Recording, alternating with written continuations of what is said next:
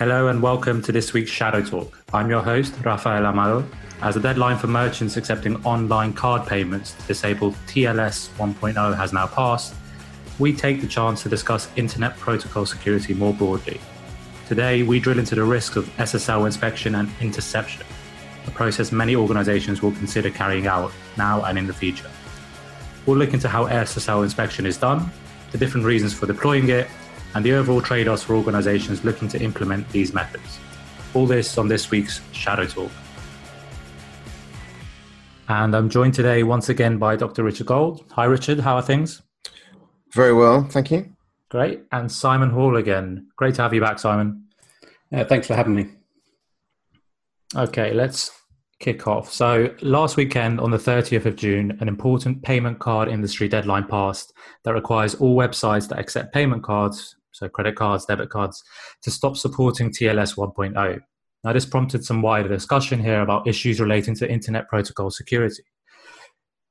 In the case of TLS 1.0 and older protocols such as SSL, one of the big risks is that these are susceptible to vulnerabilities that allow for man in the middle attacks, where attackers can intercept and tamper with data being sent across these channels, such as payment card and credit card data.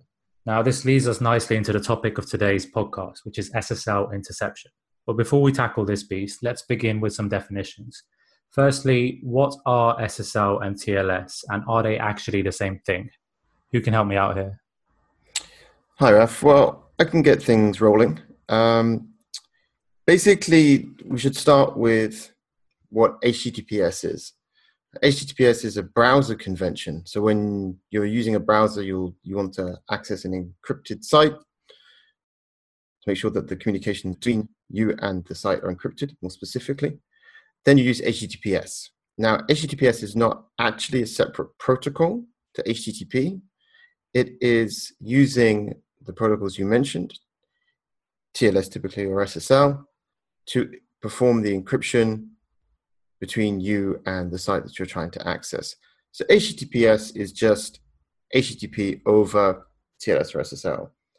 Now, one security for online transactions became a big deal back in the 90s, SSL was born, Secure Sockets Layer. And when the IETF took over, they renamed it from SSL, which was associated with Netscape back then, who originally came up with the standard, and called it TLS, Transport Layer Security. And unfortunately, even though it's been 20 years or so we're still stuck with this legacy term SSL that we simply can't get rid of. So, and it becomes unwieldy to say SSL stroke TLS and so on. But TLS is the term we should really be using. Thanks, Richard. Obviously, yeah, the two terms are often confused, and I think it's nice for people to have a nice definition of it. So, just to be clear, in terms of the way they're primarily used, can we say that firstly, it's for authenticating the server that a client is communicating with, and the second main use is to encrypt data sent between the client and the server. Would that be yeah. right? Uh, I can take that, Raf. Um, so yeah, so SSL or TLS. Um, so I think even myself, I, I kind of use them interchangeably.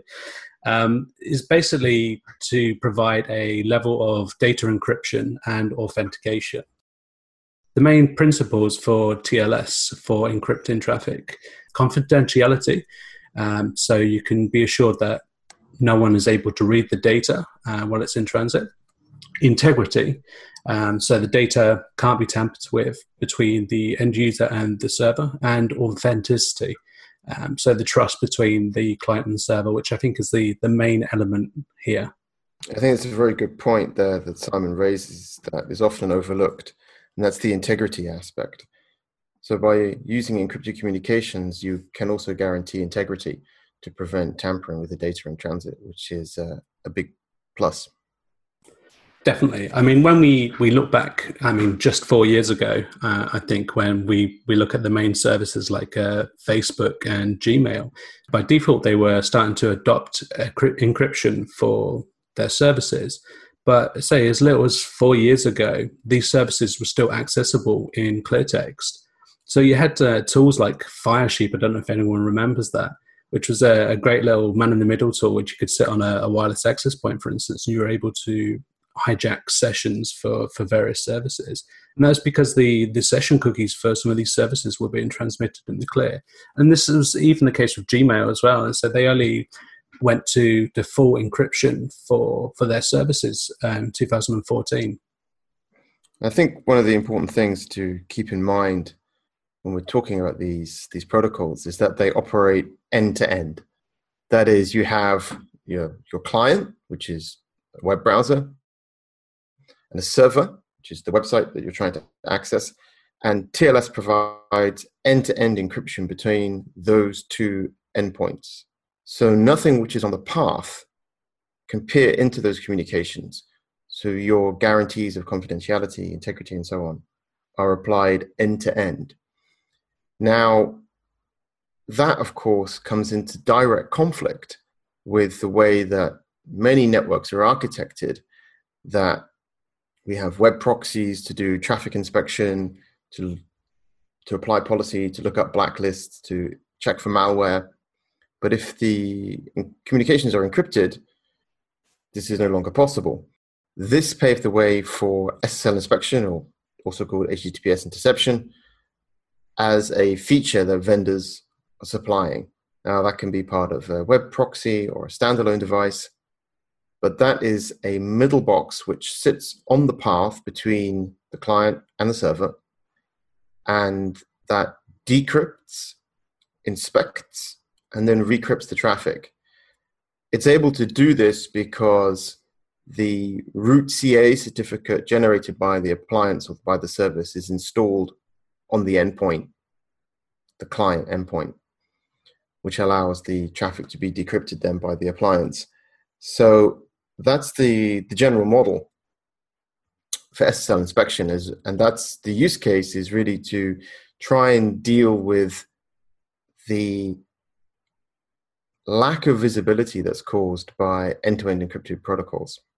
Yeah, exactly. Um, I think with the with the lack of SSL interception or HTTPS inspection, um, there are still things that uh, firewalls and proxies can inspect, so destination, domains, IP address, and so forth um, are inspectable still. Um, but when you want to do deeper packet inspection and you want to look at the data that's actually being transmitted here, so um, it's quite often used, uh, the interception's used a lot for uh, DLP, for instance. So uh, for data leakage prevention. And this will inspect the, the traffic looking for things like credit card information or confidentiality markings for your organization. Without having this ability to intercept that traffic, you would just be able to inspect based on source and destination and a few other metadata elements, really. Um, so you, you really need for an organization these days that, that deeper level of inspection. It's worth bearing in mind as well that we do see malware being delivered over HTTPS. So malware authors are taking advantage of these security technologies to get their malware onto the endpoints. And I've worked personally on systems which have which are built to perform SSL inspection. And I've seen in the wild malware being blocked this way. So it isn't just hype. There really are threats which are being blocked by this method of inspection. The counter argument to that is that, well, we have host AV, we have EDR solutions. So even if the malware is delivered to the endpoint, there are other mitigations, other controls which are in place to, to deal with that. So this is the kind of we're now getting to the the core of the issue, which is there are use cases for SSL inspection, as we've just mentioned. But however, as an approach, it's also quite problematic. And I th- just want to make it very clear we're not going to be prescriptive here in this podcast. Each organization will have a different assessment of the risks, the benefits, the trade offs of using SSL inspection. We're interested in discussing what those trade offs are, how they can be evaluated, but it is a complex topic. I'm glad you say that, Richard. Now, firstly, I'm very excited to have both of you speaking on this topic because, as you alluded to, both of you have worked directly either building or deploying these type of systems and techniques. Um, now, you've made a good case for why an organization would want to perform it in certain situations. Uh, as you alluded to as well, there are some disadvantages to this type of work. So let's hone in on these a bit more. I know performance impact is one of the most notable drawbacks to this type of activity. Can you a tell me more about that, but also broaden it out? What are the other risks and disadvantages of performing SSL interception? So, when it comes to performance, it's not for free. So, the act of decrypting, inspecting, and recrypting the traffic does consume a lot of resources in terms of CPU power, in terms of processing power. So, if you have an appliance which you've deployed which you, for example, have not thought about using for HTTPS inspection, then if you decide then you want to change and you want to enable this to get uh, take advantage of the, the features that we've mentioned, then you're most likely going to see a performance impact. Now, of course, if you're planning to do SSL inspection from the get go, you can provision accordingly. But of course, that will come with more expense because you will need beefier hardware. Because, as I mentioned, it's not for free. It does consume a lot of resources. In terms of security, which I think is one of the main issues that many people have with SSL inspection, along with alongside privacy, which we'll also get into. But in terms of security, US CERT put out a bit of guidance on security risks with it.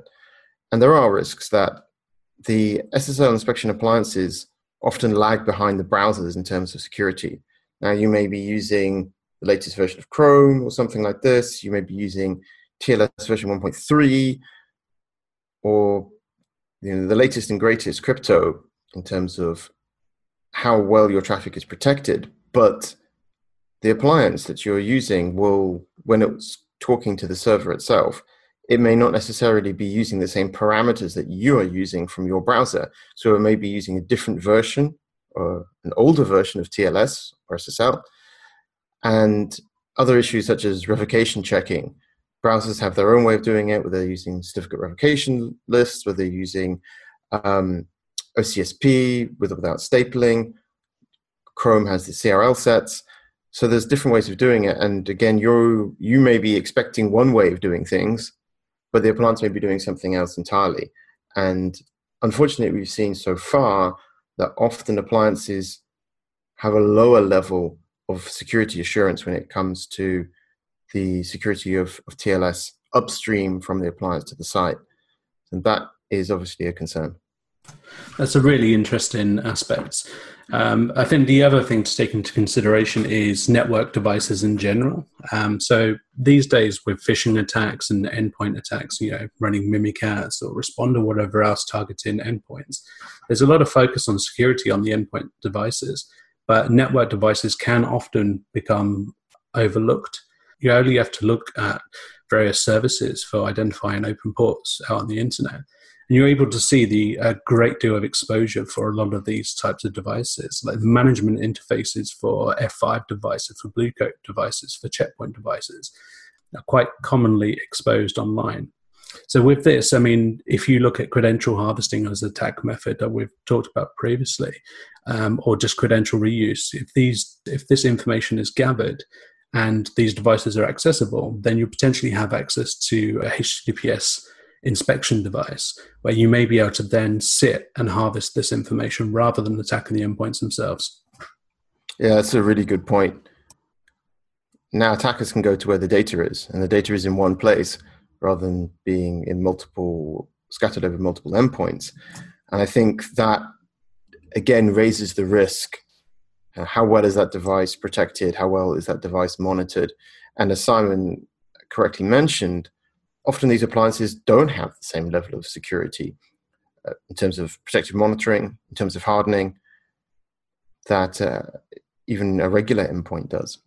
I'm not going to lie, the network devices are always my favorite to poke around on an infrastructure assessment.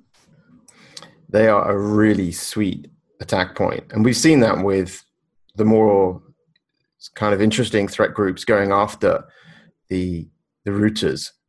We've seen the NSA, obviously, from the Shadow Brokers leaks. We've seen other attacks against routers such as SYNful Knock.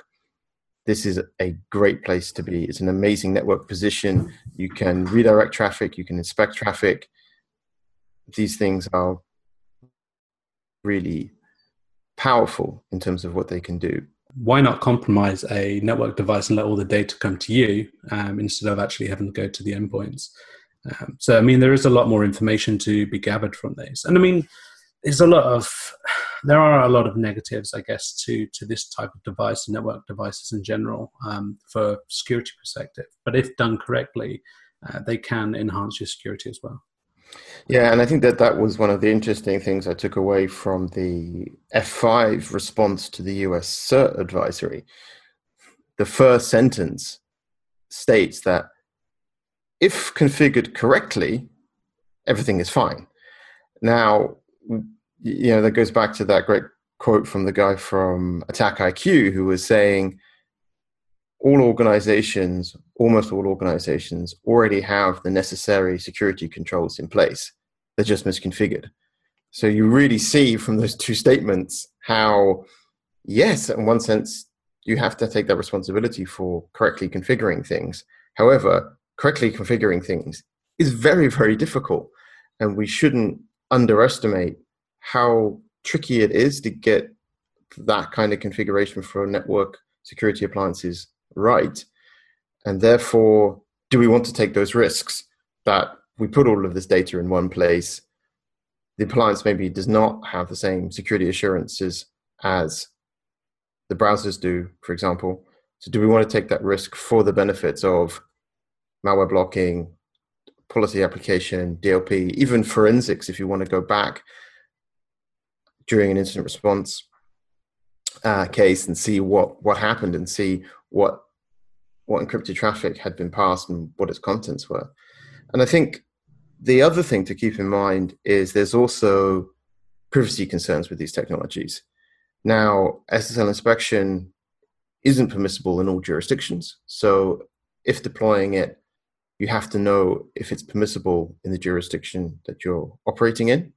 You have to notify employees through the employee handbook that you're going to be doing this kind of monitoring. And there's also then a sort of more general point about what's a reasonable expectation of privacy for someone who's using a corporate asset. Is is it okay for an employee to use a corporate asset occasionally for personal use, for checking Facebook, for checking their online banking? So I think these trade-offs are also quite tricky to manage and it really depends on what kind of an organization you're operating. Some organizations will be very very strict about employee personal usage on their corporate devices. Other companies may have absolutely no problem with that whatsoever. So it's an interesting it's an interesting conundrum really. And one approach which i'm personally a bit of a fan of is to make sure that employees have ways to check their personal sites, do their online banking, all that kind of stuff in a way that doesn't use the corporate network. So to really separate personal usage from the corporate work, but that the company can provide something for employees to do that, whether it's a guest Wi Fi network or something similar. I think this is one way to try and balance those conflicting concerns.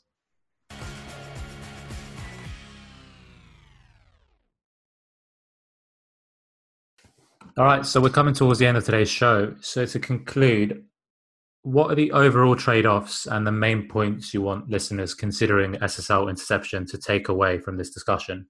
Simon, do you want to go first? Uh, sure. Yeah, for me, I think it's just if the decision is made to to go for this approach, just to ensure that the actual devices for this are secured correctly. Um, and you know the interfaces are put in dedicated management LANs, so they're not accessible for by internal staff members that are not authorized, and certainly not available on the internet. And Richard, from you. Yeah, from my side, I think the most important thing to keep in mind is what security guarantees do you want from your SSL inspection appliance? As in, what's your use case? What are you trying to protect against? and what can you do to mitigate the security and also privacy issues that come with having an SSL inspection appliance. So, from the protocol side of things, making sure that the appliance is talking upstream the right crypto parameters, it's using the right protocol versions, it's using the right cipher suites, it's doing revocation checking in a way that you expect it to do, checking certificate expiration in the way that you expect it to do. I think these are the, the main concerns for me. Lovely. And that's about it for today. Richard and Simon, thank you very much for joining me. Always a pleasure. Thank you so much. Thank you. And thank you for listening. Join us again next week for another edition of Shadow Talk. Have a good week. For more analysis, insight, and content from the Digital Shadows intelligence and security engineering teams, visit resources.digitalshadows.com.